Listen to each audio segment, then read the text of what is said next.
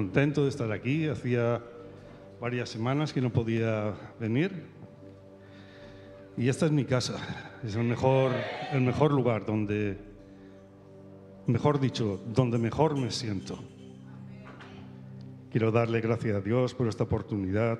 Gracias a mis pastores porque han confiado en mí y, y les honro desde aquí. Seguro que están ahí viéndolo y están orando, intercediendo por todos nosotros. Intercediendo porque algo ocurra en tu vida. Porque si estamos aquí no es para reunirnos ni vernos unos a otros, sino para que algo ocurra en tu vida.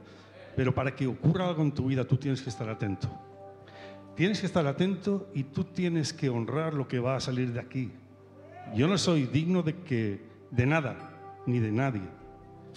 Pero lo que yo voy a hablar viene directo de un, de un trono, de un reino que transforma y que cambia y que depende de, la honra en lo que, y la forma en lo que tú lo escuches, que podrá hacer algo en tu vida. Así que estate atento y, le pido a Dios que me dé gracia para transmitir lo que, lo que tengo. El pastor me, me, me llamó el otro día y me dijo si podía compartir la palabra.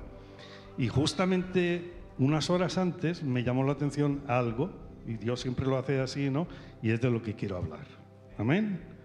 Bueno, vamos a el Evangelio de Juan, en el capítulo 20, a partir del 19.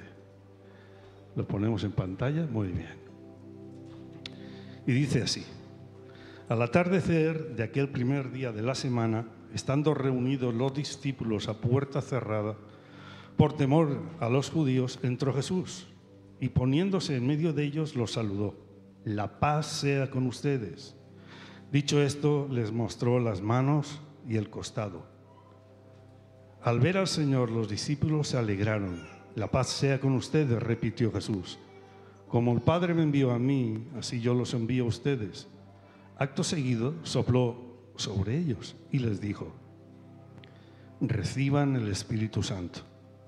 A quienes les perdonen sus pecados les serán perdonados y a quienes no se les perdonen no les serán perdonados.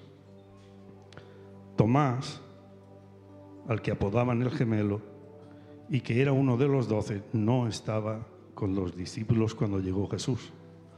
Así que los otros discípulos le dijeron, hemos visto al Señor. Mientras yo no vea la marca de los clavos en sus manos y meta mi dedo en las marcas y mi mano en su costado, no lo creeré, repuso Tomás. Una semana más tarde, estando los discípulos de nuevo en la casa y Tomás estando con ellos, aunque las puertas estaban cerradas, Jesús entró y poniéndose en medio de ellos los saludó. La paz sea con ustedes.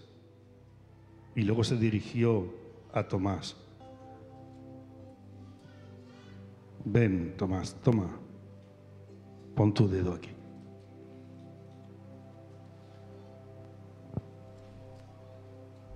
Pon tu dedo aquí, Tomás. Ven aquí. Pon la mano en mi costado.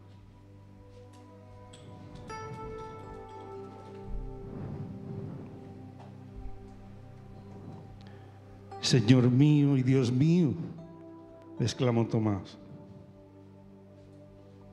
El Señor le dijo, no seas incrédulo, sino un hombre de fe. Porque me has visto, has creído, le dijo Jesús. Dichosos los que no han visto y sin embargo creen. Mirad, yo la primera vez que leí esto, tengo que ser sincero y juzgué. Dije, verdaderamente un hombre que ha estado tanto tiempo al lado de, de Jesús, ¿no? Y, ha visto las maravillas. Él estuvo cuando resucitó Lázaro. Él estuvo allí, presente.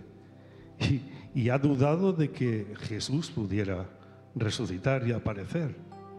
En verdad ningún discípulo entendió, porque si vamos pasajes hacia atrás, creo que es el, capítulo 14, eh, eh, nos damos cuenta que Él les dice lo que va a ocurrir por un tiempo no me vais a ver y después me vais a volver a ver, pero después me iré.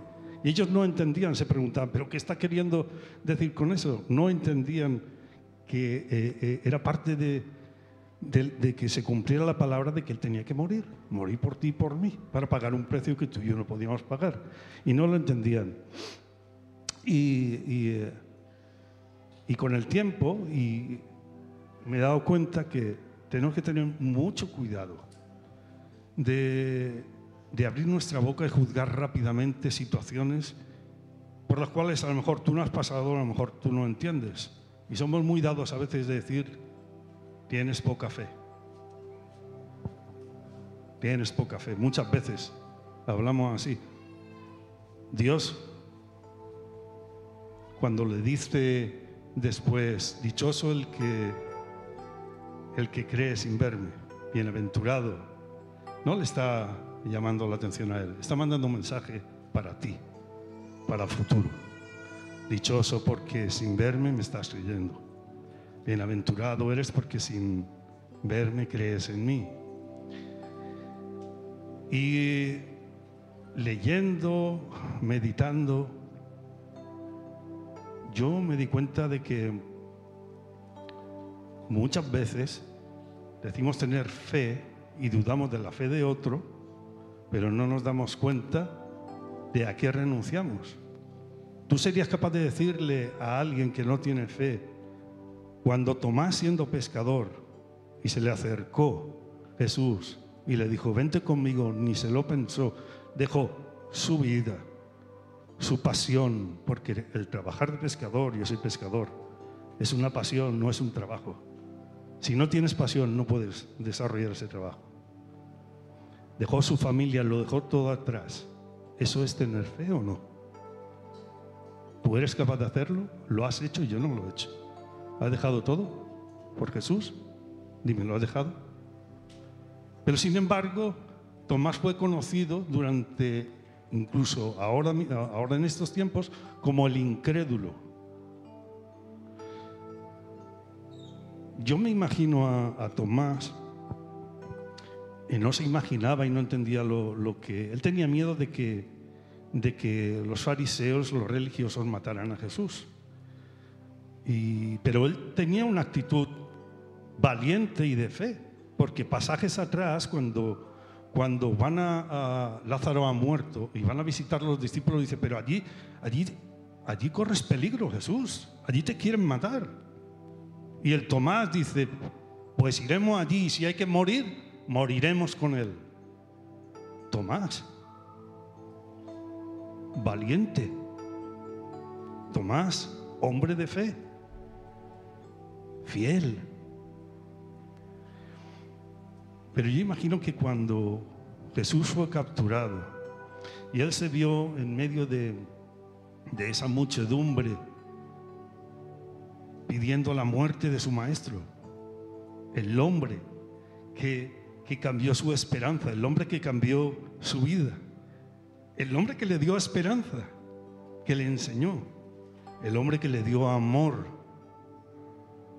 Y, y- verlo allí en medio sin, sin poder hacer nada en mitad de- de una muchedumbre violenta que quería la muerte de Jesús. Ver cómo era golpeado. Su amigo. Tres años con él. 24 horas. Siendo golpeado, insultado, vejado. Y, y- y verlo llevar la cruz. Y yo me imagino él escondido en algún lugar porque todos los discípulos estaban atemorizados. Nadie saltó para defenderlo. Porque humanamente, a lo mejor nosotros haríamos lo mismo en mitad de una multitud violenta en la que corre peligro tu vida. Y yo me imagino que a cada paso que daba hacia el lugar de la crucifixión, en cada paso, sus esquemas mentales, su- era roto, era deshecho. Tomás decía, pero, pero todo lo que él prometió, todo lo que he visto que ha hecho, todo lo que, pero ¿qué está pasando? Y veo que va a ir y a morir. Empezó a perder la fe. Se le distorsionó. Yo me imagino que cuando Él fue crucificado y estaba siendo bajado, Él estaba en algún rincón mirando, en algún lugar mirando, cómo bajaban a su maestro, el que había cambiado su vida. Y yo supongo que vio los agujeros de los clavos, ensangrentado. Y yo creo que sobre él vino un dolor, un remordimiento por, por no haber sido valiente, por no haber hecho nada. Mira un dolor tan fuerte él desapareció. Él desapareció. Yo te, te tengo que confesar una cosa, yo me identifico con Tomás. Cuando yo he tenido problemas en esta vida, incluso conociendo al Señor, me he refugiado yo solo. Me aíslo, no sé lo que tú harás.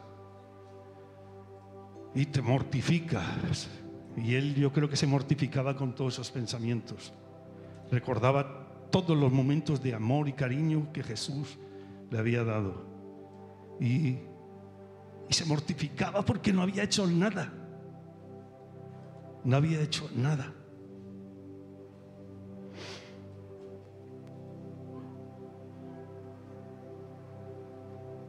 Vienen los discípulos y, y le cuentan que ha resucitado y que ha aparecido allí. Yo supongo que hablando todos a la vez, mira, y lo vimos y esto y aquello lo otro, y, y todos contentos y alegres, pero él habla orgulloso desde el orgullo. Si yo no meto los dedos, si yo no toco el costado, yo no voy a creer. Yo te digo una cosa, yo creo, yo creo que, que era más por orgullo que por razón, porque él había visto lo que podía hacer Jesús. Pero en él había un orgullo, porque dándoselas del más valiente cuando fueron a Lázaro, dándoselas de ser un hombre de fe, fue el que más se hundió, porque los otros se mantuvieron juntos, creyendo que algo tenía que ocurrir. No podía ser, habían visto en, en Jesús cosas que ningún hombre había visto hasta ahora, hasta la fecha. Pero él se aisló, mientras ellos estaban gozosos con la aparición, él se aisló y se alimentó, retroalimentó de su dolor, de su amargura, de su tristeza.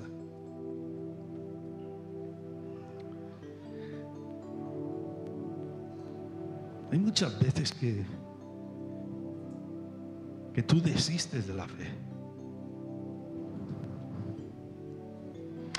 Tomás está aquí como un gran ejemplo de lo que nos ocurre a nosotros por la naturaleza humana que tenemos. Y yo te digo una cosa, y Dios sabe y te conoce. Y te voy a ir contando más.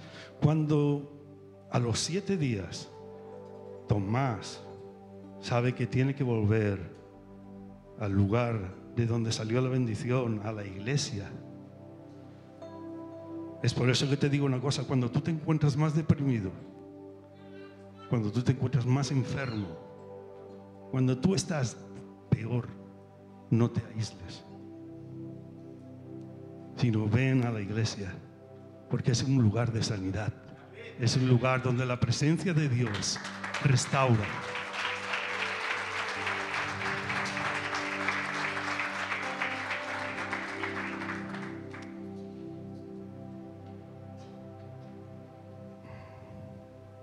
La alegría de los discípulos contrastaba con la soledad y el dolor de Tomás. Yo creo que él no quería volver a engañarse. Yo creo que él era un, un valiente derrotado en ese momento. Y cuando Jesús se le vuelve a aparecer, ¿no? Yo me imagino que fue un contraste de sentimientos, alegría porque está aquí, es real, es verdad, ha vuelto mi amigo, ha vuelto mi padre, ha vuelto aquel que cambió mi historia, aquel que, que me hace que, que el corazón lata de nuevo, que vuelva a soñar, aquel que me ha dicho que no hay nada imposible para mí si estoy con Él, pero a la vez vergüenza. Vergüenza porque Jesús sabía que lo había negado. No negado, perdón. No negado. Y había pedido pruebas de que Él sí había resucitado. Pero Jesús viene y viene como es Él, viene con amor. Y le dice, pon la mano aquí, Tomás. Ven aquí. Pon mi mano. Aquí. Pon tu mano aquí. Mira. Pon aquí tus dedos. ¿Tú por qué crees que si Él resucitó y resucitó en cuerpo glorioso, seguía teniendo las heridas? Él seguía teniendo las heridas y sigue teniendo las heridas para mostrarte que por amor, por amor a ti, tengo esto, tócalo. Aquí tengo tatuado, este es mi tatuaje, donde pone tu nombre. Por ti lo he hecho. Por ti, Fátima, por ti, José, por ti, Loles, por ti, Walter, por ti, Hugo, por ti, Jacqueline, por ti, Adriana por ti, hijo, por ti. Qué Dios, qué Dios tan poderoso, qué Dios tan amado, que vuelve de la muerte para rescatar a aquel que duda. Inmediatamente Tomás le dijo, Señor mío, Dios mío, solo estar cerca de Él. Hay una revelación poderosa porque fue la primera vez que se le, se le declaró la deidad a Jesús. Porque Pedro tuvo la revelación de que era hijo de Dios, pero Tomás, al estar cerca de Él y ver lo que había hecho, se dio cuenta que era Dios mismo. El maestro siendo Dios mismo. Qué poderoso. Qué Dios que viene de la muerte para restaurar al que está herido, al que tiene poca fe, al que ha dudado. Que Dios de amor que viene y prepara un desayuno a los discípulos que lo habían abandonado y sobre todo a Pedro que lo había negado tres veces. Ese es mi Dios, un Dios de amor. Es un Dios de amor. Ese es mi Dios. te pueden haber traicionado, te puedes haber, haber hecho daño tú a otros, pueden haber abusado de ti, te pueden haber abandonado. Tantas cosas y tantos dolores y tantas marcas que tú tienes y solo sabes tú. Pero por eso es necesario que Dios venga a tu vida para sanar, restaurar y usar esas cosas. No tengas, mira, escúchame, Nunca pienses, porque a veces piensas, yo he pensado que tengo un montón de debilidades que son una carga para mi vida, pero Dios usa esas cargas y esas debilidades para convertirlas en fortalezas en tu vida, para que sean de testimonio a otros. Transforma tu vida. Él transforma tu vida. hay partes de tu vida en las cuales tú te avergüenzas, sea porque tú hayas hecho o porque te hayan hecho.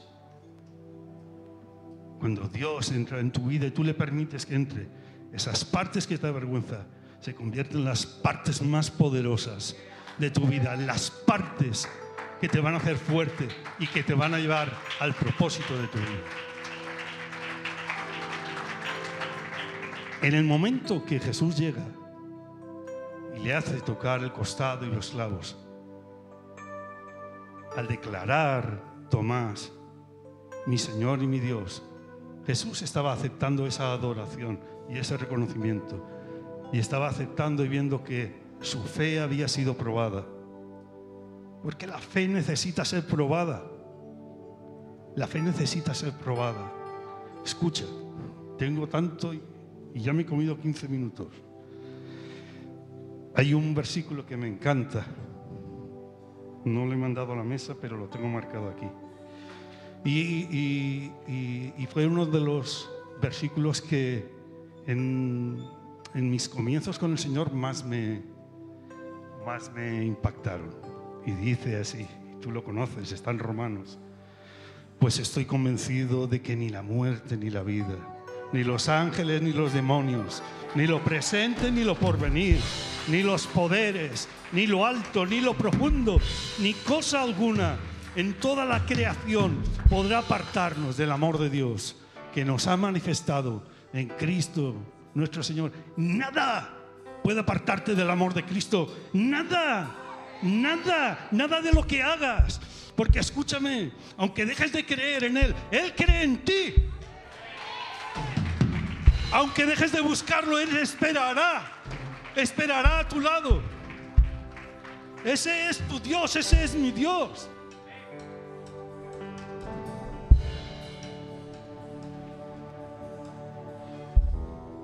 Aunque dejes de amarle, Él te seguirá amando, porque eres su creación. Esto se trata, te voy a poner un ejemplo, para que tú lo entiendas. Esto se trata de un artista que un día llega a la galería donde están expuestas todas sus obras, obras geniales, obras perfectas y ve que no están como Él las dejó. Esto se trata de Jesús yendo y viniendo a la creación donde creó obras perfectas, obras maravillosas. Pero encuentra que en esa obra aquellos ojos que hizo para que despidieran alegría y amor, las encuentra que despiden tristeza que despiden odio. Que aquella boca, aquella, aquella boca que Él creó para bendecir, para declarar vida, para declarar amor, declara odio, tristeza, rencor. Que aquellas manos que creó para bendecir, para acariciar, para sanar, golpean y destruyen la vida en Cristo, la vida de la fe, no se trata de un viaje, porque un viaje, tú sabes dónde vas, cuándo vas a parar, pero esto no es así. Por eso le he puesto recorrido. Nuestra vida en Jesús es un recorrido. Escúchame, escúchame. El recorrido está lleno de procesos y de heridas. Tomás nos muestra parte del proceso. Como tú tienes, has pasado y tendrás que pasar. No huyas del recorrido, no huyas de los procesos, porque solo ahí tú podrás ser levantado y fortalecido y solo ahí tú te podrás alinear. Escúchame, cuando tú abrazas los procesos, los recorridos, entonces descubres las promesas de Dios, porque Él actúa ahí. Él no puede actuar cuando las cosas van bien solo, porque cuando las cosas van bien, no se despierta nada en ti, porque te acomodas. La vida es un recorrido y en ese recorrido, si tú invitas a que Él lo recorra contigo, yo te garantizo que tu vida será mejor dicho. ¿Sabes por qué? Porque cuando tú entiendes que los procesos son parte de tu vida ahora, pero que Él tiene el control, que Él no te deja, que Él si hace falta vendrá de donde tenga que venir y te cubrirá con amor, con gracia, porque Él está pendiente de ti. Cuando tú entiendes de que esos procesos que, que ocurren en ese recorrido te van a llevar entonces al propósito, que es el final del viaje. Cuando tú empiezas a darle el mismo valor al proceso que al final del propósito, es que estás creciendo en fe. Es que Es que te estás alineando, es que estás disfrutando de lo que Él. Por eso Pablo decía, oye, escucha, disfruto de los procesos. En la cárcel, con hambre, golpeado. Estoy disfrutando porque estoy siendo transformado a lo que Dios quiere. Y me hace ver las cosas de otra manera, porque tú ahora a nadie nos gusta sufrir. Pero si tú no entiendes esto, de un artista que había creado algo y que, tuvo que venir a poner orden. Ya vino una vez en Génesis y estaba todo desordenado, todo roto, fuera del, diseño que él había marcado. Pero le tocó volver a venir porque la creación estaba dañada, la creación está dañada, tú y yo. Sin Él estamos dañados, somos contaminados por, por una sociedad, por un mundo que va en contra de las normas y los principios que Dios marcó para que fueras feliz. ¿Lo entiendes? Es, es por eso que yo te estoy diciendo que dejes que Él entre en ese recorrido de tu vida. Y verás las cosas de forma diferente. Y las dificultades no le vas a llamar dificultades, le dirás, es parte del recorrido, lo tengo que recorrer y lo voy a disfrutar. Voy a ver hasta dónde llega mi fe. Voy a ver hasta dónde llega mi fe. Porque tú eres mi Señor y tú eres mi Dios, le dijo Tomás.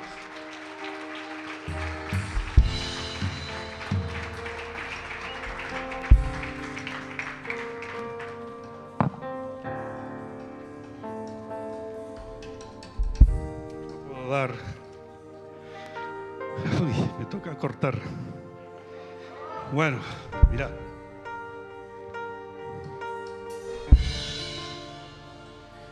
Dale gloria a Dios. Dale gloria a Dios. Dale gloria a Dios. Yo quiero que entiendas algo. Él ha venido para rescatarte. Él ha venido para que cumplas ese recorrido. Él ha venido para que tú seas transformado. Y tú estás aquí. Tienes que tener una perspectiva diferente. Escúchame perspectiva diferente a como has visto las cosas hasta ahora. Hasta ahora has visto las cosas conforme la veía el mundo. La dificultad, huye de la dificultad, salta de la dificultad. No. Yo conozco un Dios poderoso que dice que me ama. Por tanto, es muy importante tu identidad. En primer lugar, tu identidad, que sepas que eres hijo de Dios. Y si eres hijo de Dios, nada te pasará que Él no quiera. Eso es lo primero. Eso es lo primero. Segundo, cambia de perspectiva. ¿Qué va a ser mi vida? Mi vida va a ser un recorrido en Cristo Jesús. Yo y mi familia aprenderemos a vivir lo bueno y malo que me ocurra. Oh, y voy a ver las cosas de forma diferente.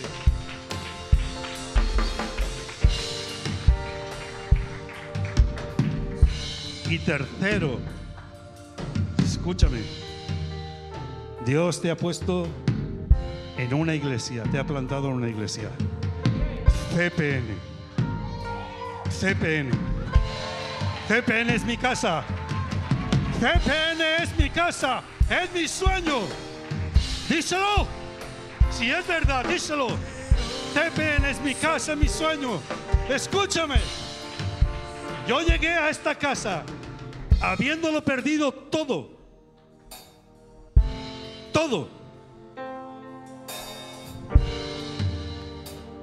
Yo recuerdo que el pastor Carlos me decía, atrévete a creerle a Dios y atrévete a que lo que este hombre y esta mujer dicen de ti es verdad. Y yo dije, no tengo nada que perder. Porque ya había probado tantas cosas, me había hecho tanto daño y había hecho tanto daño que dije, voy a creer. Hoy en día, sé quién soy, sé lo que tengo que hacer y sé hacia dónde voy a ir. Mi mujer está aquí. Mis dos hijos están aquí. El mayor ya está sirviendo, el pequeño quiere servir. ¿Qué, quiero más? ¿Qué quiero más? Y sé que me quiere. Yo sé que Él me ama. Yo sé que Él me ama. Es un Dios poderoso. Su amor, su amor es tan... Es osado. Su amor es osado. Es, como la parábola que dice que deja las 99 y viene por ella, viene por mí, a mí. Yo que me he descarriado, yo que me he ido, yo que lo he negado, yo que le he dicho que no quería saber nada de él. Él viene por mí y me espera y me rescata y me sana. Y es lo que quiere hacer, sanarme. No tengas en menos, porque todo lo que hay dentro de ti que te duele, Dios lo va a usar y lo va a cambiar para bien. Lo va a cambiar para bien, porque eres un Dios de bien. Eres un Dios de bien. Él te ama. Tienes que coger la perspectiva diferente, un camino diferente. Dios te ha puesto en una iglesia, una iglesia que respira su presencia en cada poro, en cada corazón de los que hay aquí. Una iglesia que sana. Una, iglesia que transforma, que cambia, que te disciplina, que te orienta, que te dice, es así, y es hacia allí. Ahí está tu bendición. Esta es tu iglesia, CPN. Toma determinación. No les estaba hablando la diaconisa, no estaba hablando de mi casa, de la ofrenda pro templo. Es tu casa esta de verdad. ¿Quieres vivir lo de Dios? ¿Quieres vivir lo que Dios tiene para ti? Es tu casa de verdad. Demuéstralo. Cambia. Toma otra perspectiva de vida. Dios lo hizo conmigo y con muchos de los que hay aquí. Porque Él es bueno. Porque aunque lo niegues, Él va a venir contigo. Oh, aunque dejes de creer, Él no dejará de creer en ti. Porque Él ama a Jacob y ama a Israel. Aún sabiendo que Jacob se convertirá en Israel. Pero hasta que se convierta tiene que recorrer, hacer un recorrido hasta llegar a ser Israel, príncipe de Dios. Se acabó el ser engañador. Se acabó que te pongan un nombre que tú mismo a lo mejor te has puesto. Ladrón, mentiroso, avaro, fornicario, adúltero, etcétera, etcétera, etcétera. Dios quiere ponerte el nombre de Israel. Ese es tu Dios. Ese es tu Dios. No te hace falta nada más. ¿Qué te hace falta? Si el dinero va y viene, el físico va desintegrándose. Dile, Dios mío, Señor mío, díselo pero que salga de dentro. Díselo. Díselo, que salga de dentro. Él lo quiere escuchar ahora. Díselo. Yo no lo quiero escuchar, Él lo quiere escuchar. Díselo. Díselo, levántate. Levanta las manos y dile, Señor mío, Dios mío. Aleluya. Aleluya. Dios te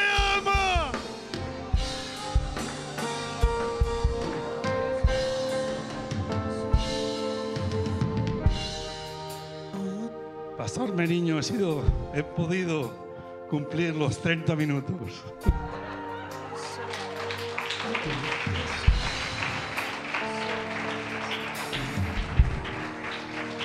Para acabar, que no sea este momento.